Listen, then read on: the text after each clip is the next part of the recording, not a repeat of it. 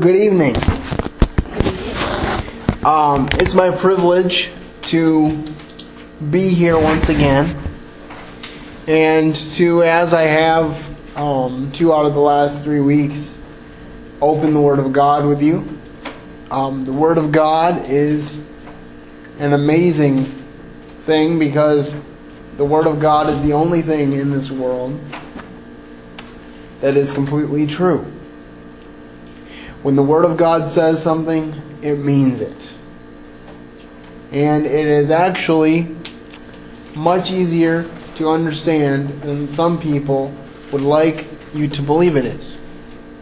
Now, there's certain things that are harder to comprehend, but if we trust the Lord as our guide into the Scriptures, we will find that we can understand it because that's what He wants from us. Now, I'm going to go back and do just a slight review of last time. The last thing that we talked about was starting on a journey. A journey that would lead us from where we are now as young people through our adult years. And I talked about how that needs to start now. It's not something that you delay until a more convenient time or you wait until um, the day before you turn 18 and decide, now I'm going to be an adult. God has certain things, even as young people, that He wants us to do, He wants us to be serious about. That's one of the reasons that I came to do this series, because we're talking about 10 unchangeables that none of us can change, even if we might want to. And they all have something to do with the way God made us and His plan for us.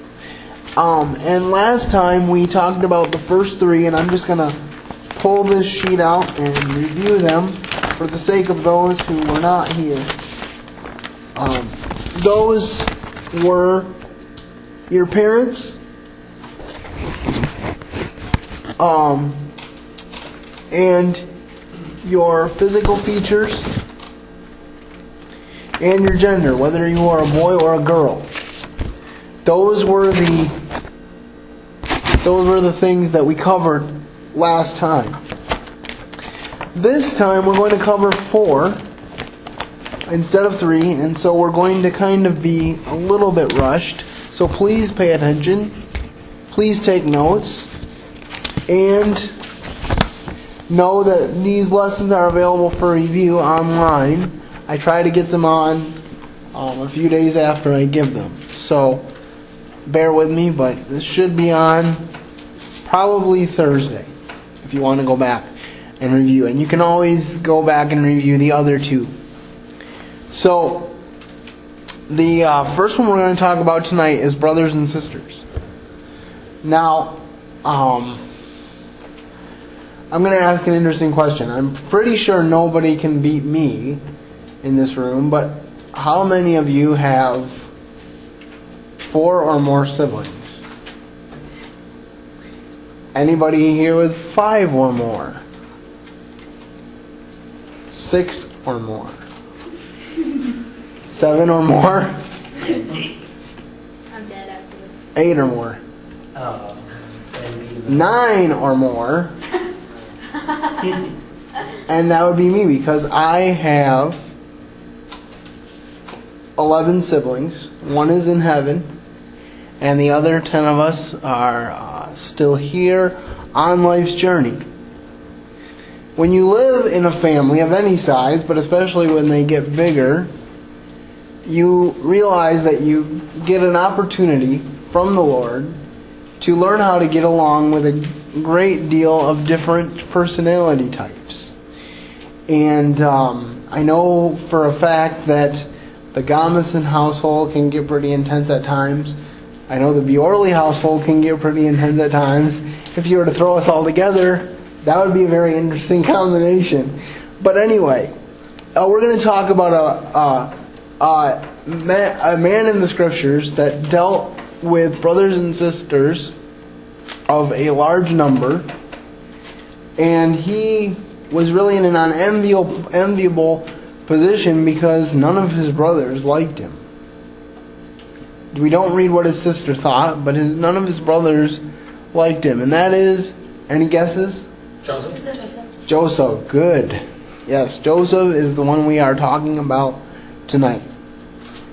Now, I'm just going to go over a few points about Joseph's life. Genesis chapter 30, verses 22 to 24, talk about Joseph's birth. He was Rachel's firstborn. And just as a quick synopsis, Rachel was wife number two of Jacob.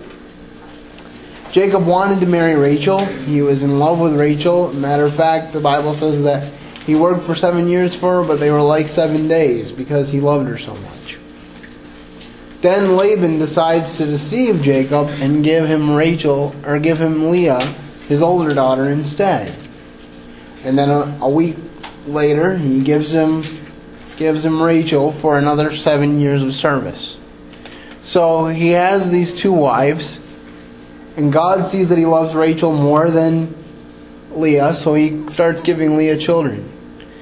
And Leah has six children, and Rachel still can't have children, so she starts, um, you know, starts this really fierce competition with her sister. We won't go into detail, but if you want to read it, it's in Genesis. And finally, God gives her her own child.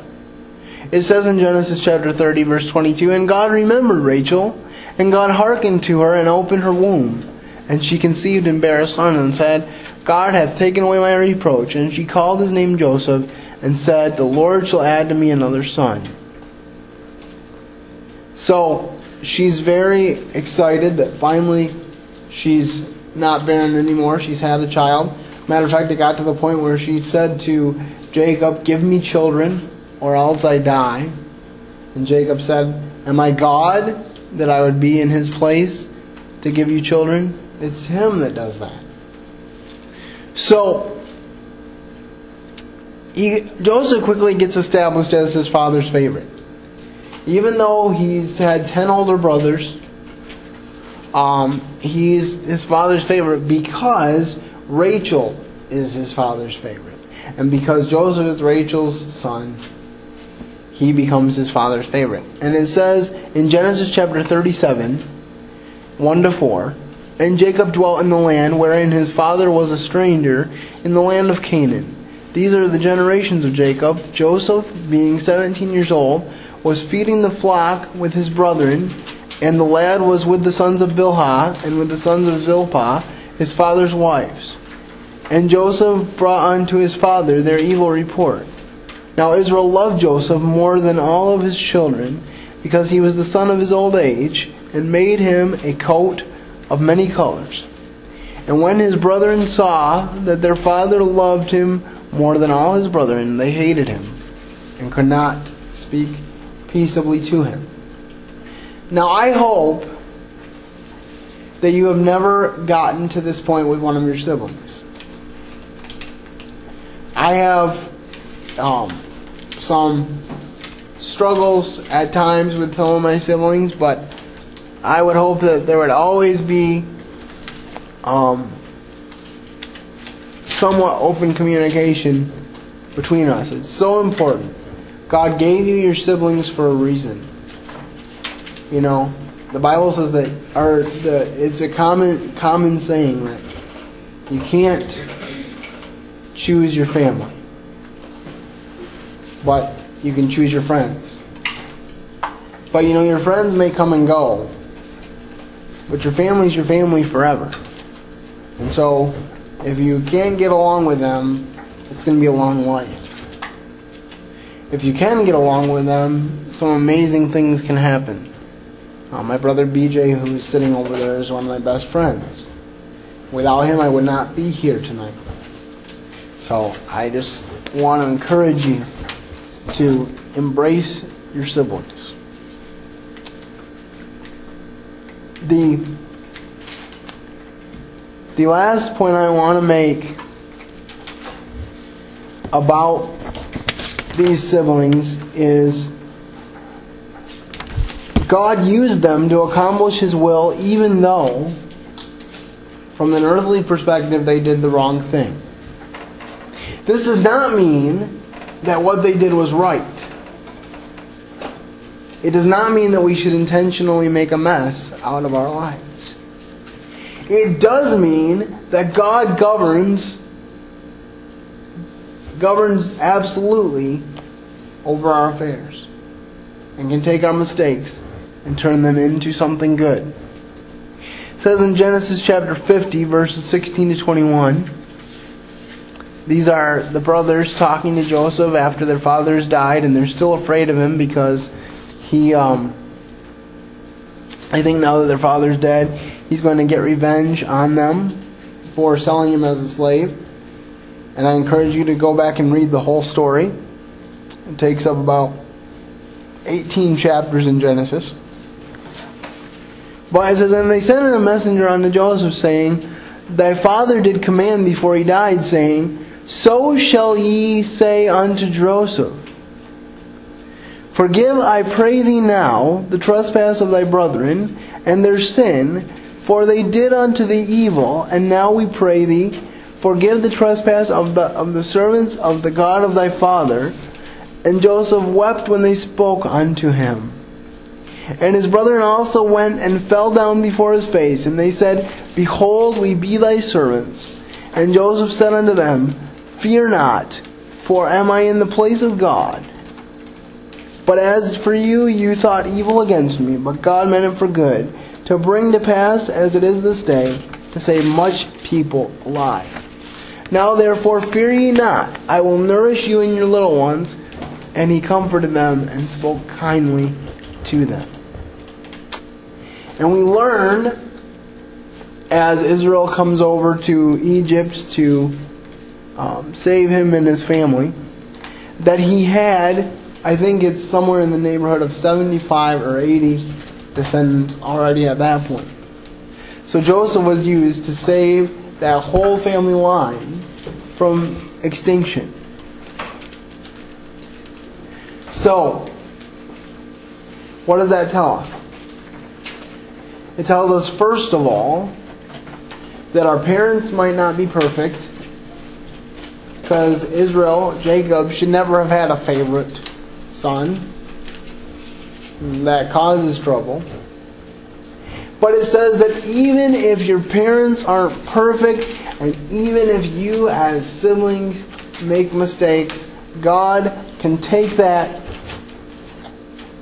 and He can make something good about, out of it. But I would still encourage you don't let your relationships with your siblings get to this point. Make them your best friends. It's not bad to have friends outside your family. Not bad at all. But your siblings are very important. The second point, second thing we want to talk about tonight is birth order. God had a very specific reason why He made you where He put you in your home. Now, for myself, I'm the oldest. I'm the oldest of 11. I happen to have seven living brothers. And I firmly believe that the reason God made me the oldest is because He knew that I would need a lot of help. And so He allowed my brothers to grow up younger than me so that they could be available one by one to be of assistance to me. And uh, there's usually someone around that can help me do the things I want to do and the things that I need to do along with my parents. My parents are a big um, part of my success as well. And um, I just want to talk to you about two brothers, Jacob and Esau. We're going to go back a little ways in Genesis. Genesis chapter 25. verses 21 to 24. And Isaac entreated the Lord for his wife, because she was barren. And the Lord was entreated of him, and Rebekah his wife conceived. And the children struggled together within her, and she said, If it be so, why am I thus? And she went to inquire of the Lord.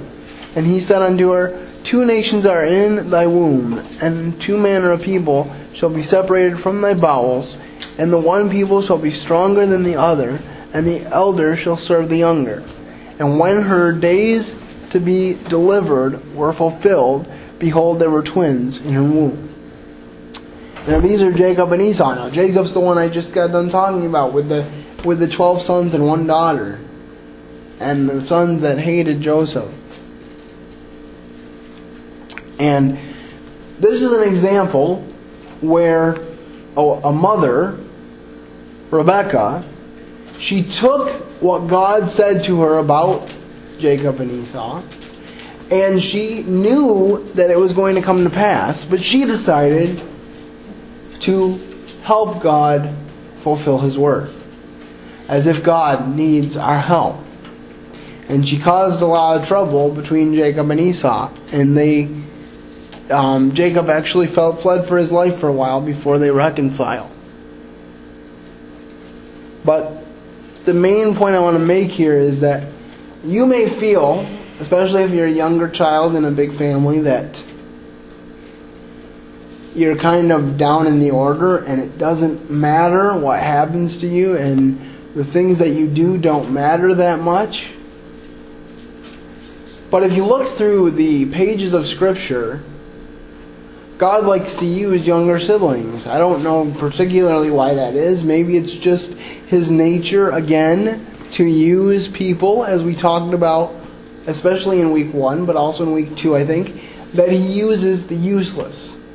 The people that the world would not particularly use, those are the people that He likes to use.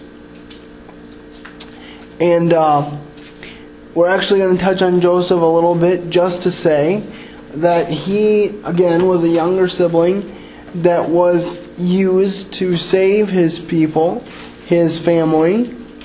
Genesis 46:27 puts it this way. It says, "And the sons of Joseph, which were born him in Egypt, were two souls, and all the souls of the house of Jacob, which came into Egypt, were three score and ten. So we have 72. So I know I was pretty close with what I said earlier. But then finally, in this category or this point, I want to mention Miriam. Miriam was the older sister of Moses. And I talked a little bit about Moses in week one. Moses was someone that uh, did not even think himself worthy to be used. But God said, I don't care what you say, I'm going to use you anyway. And he would not let Moses go until Moses agreed to allow himself to be a vessel. Now, if I were God, I would have moved on to someone else. But that's why I'm not God, and I'm thankful for his mercy because I've seen similar mercy in my own life. Uh, we're going to read from Exodus chapter 2, verses 5 to 10, really quickly. It says, And the daughter of Pharaoh came down to wash herself at the river, and her maidens walked along by the riverside. And when she saw the ark among the flags, she sent her maid to catch it. To catch it. And when she opened it, she saw the child, and behold, the baby wept. And she had compassion on him, and said, This is one of the Hebrews' children. Then said his sister to Pharaoh's daughter, Shall I go and call thee a nurse of the Hebrew women, that she may nurse the child for thee? And Pharaoh's daughter said to her, Go. And the maid went and called the child's mother. And Pharaoh's daughter said unto her, Take this child unto away, and nurse it for me, and I will give thee thy wages. And the woman took the child and nursed it. And the child grew, and she brought him unto Pharaoh's daughter, and he became her son. And she called his name Moses, and said, Because I drew him out of the water. Now, there, there's a couple things I want to mention here. Number one is Miriam was watching her baby brother, Moses, who was placed in the river um, because the Pharaoh had said, Kill all the baby boys. Miriam uh, was his older sister, so her parents said, Watch your brother, see what happens. Then Miriam has the presence of mind to say to the Pharaoh's daughter, I will get him a nurse. And he's able to spend, presumably, um, at least one or two, possibly even three years with his own mother in her household, being cared for him. And this is a time of great um, oppression for the children of Israel, but she got paid to take care of her own son.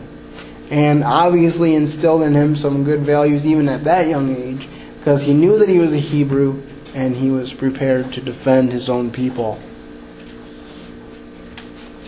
Um, and this third point is ethnicity. Now, I have a large passage for this one, and I'm going to give you the passage. I'm not going to read the whole thing, but I want you to go home and read it this week, and I'm going to ask whoever who did it, and um, I'm going to to kind of quiz you a little bit next week, hopefully, um, because I think it'll be a little shorter. Other than that, next week, so we can cover it. But I'm going to go through the basics. This is Acts 26, Acts 8, 26 to 39. This is the story of the Ethiopian eunuch. The Ethiopian eunuch was a servant of the uh,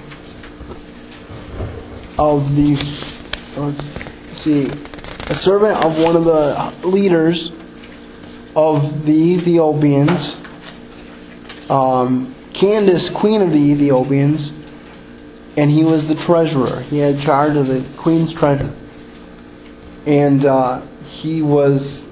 Um, God told Philip, the evangelist, to go meet this guy, and he gave him the gospel of Jesus Christ out of the book of Isaiah because this man was reading the book of Isaiah and asked what it meant, and Philip was able to lead him to the Lord. The significance of the ethnicity, or what race you are, is the way I'll put it, was the fact that this was a high up official for a Gentile people that were outside of Israel. They were not God's chosen people. But he was a high ranking official who went his way rejoicing. And who clearly had a true faith in Jesus Christ. And so, although we don't read much, it is not a stretch to believe that this man, the Ethiopian eunuch, being in the place of power that he was, had an influence over his people for Jesus Christ. And sometimes God takes people who have very high influential places and he saves them because those people have an influence on the culture and on other people that we could never have. And some notable people that have used their notoriety for good in this modern era are people like Indianapolis Colts, former head coach Tony Dungy, former quarterback of the Arizona Cardinals, um, and St. Louis Rams, Kurt Warner. Um, President George W. Bush had a genuine gospel testimony. And he actually loved to share it, even though it didn't often make it to the to the uh, general news media. And I'm not saying that he's perfect, and this isn't about politics, but he is a believer who loves the Lord, and he took opportunities away from the camera to share his faith. So God uses people of all different um, types to do his will. The fourth point is your place of origin. And this is where you're born, possibly, or where you're from. For this one, we have Esther.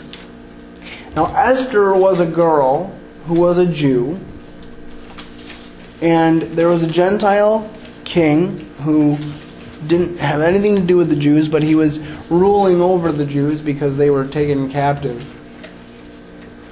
And he banished his queen because he didn't like something she did, which means that she couldn't come back to the palace. Essentially, she couldn't be married to him. I don't know what happened to her. The Bible doesn't tell us. But after a while, he got lonely, and they said, and his advisor said, "Well, you should choose a new queen." So he has a beauty pageant of sorts, and has the most beautiful ladies of the kingdom come before him, and he chooses Esther to be his queen. Now, there was one important thing that her uncle said to her, and we're gonna, um, you know, and he said to her, "Don't tell the king that you are a Jew." But later, when the time was right, we read this in, in Esther 7 3 to 6. It's finally time for Esther to tell the king.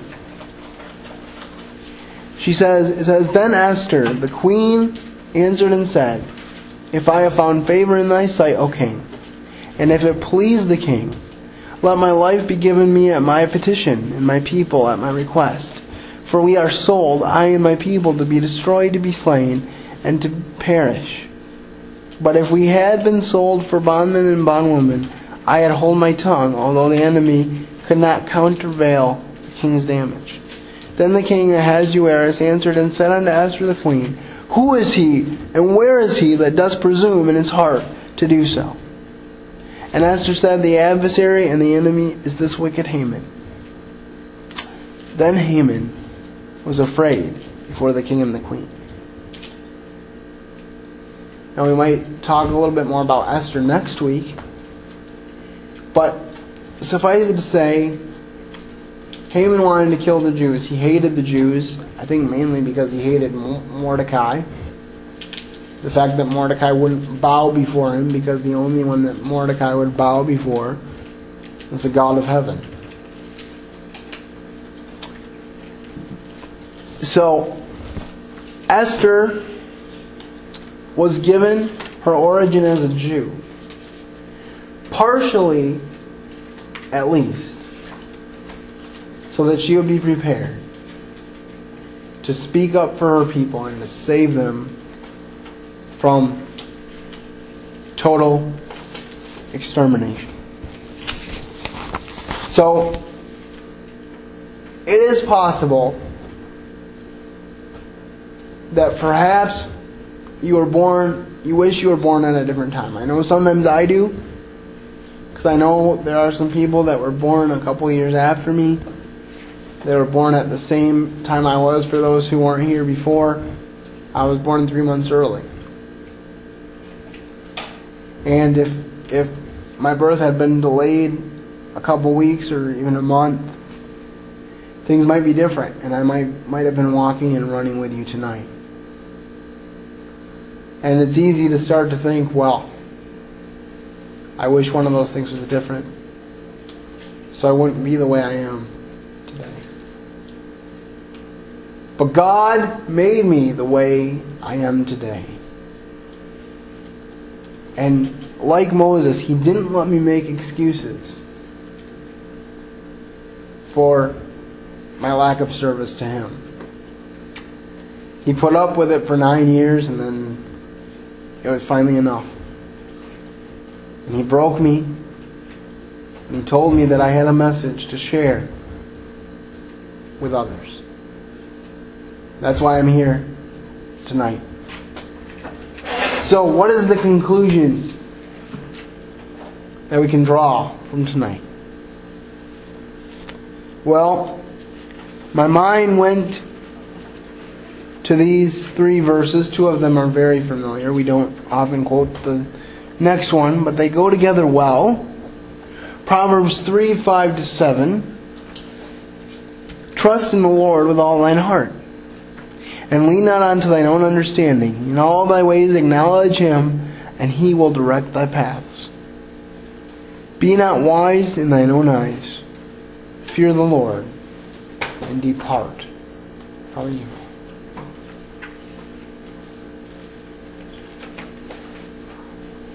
ladies and gentlemen,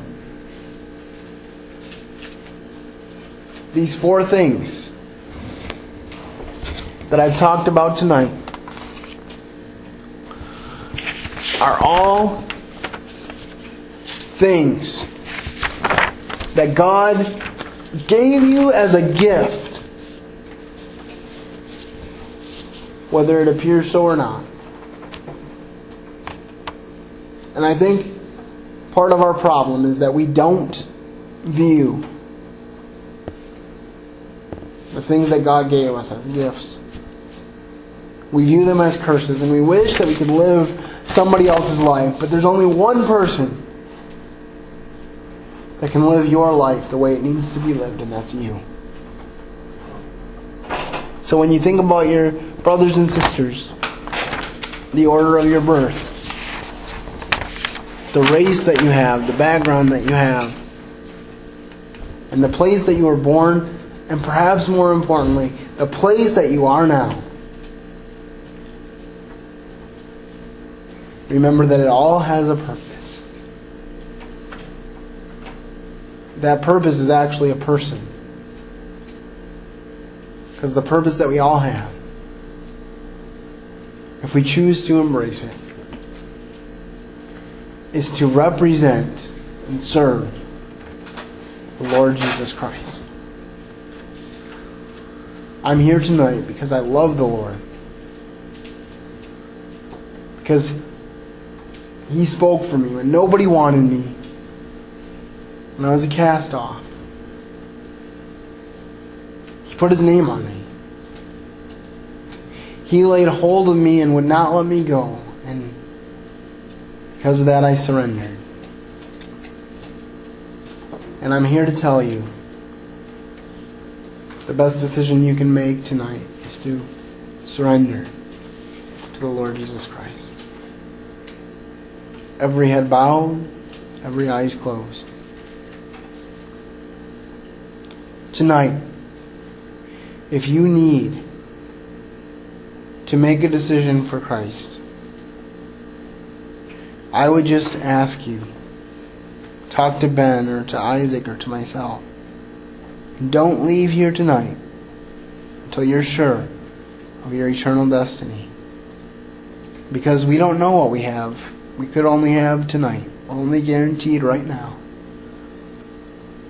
But you were here to hear a message of good news.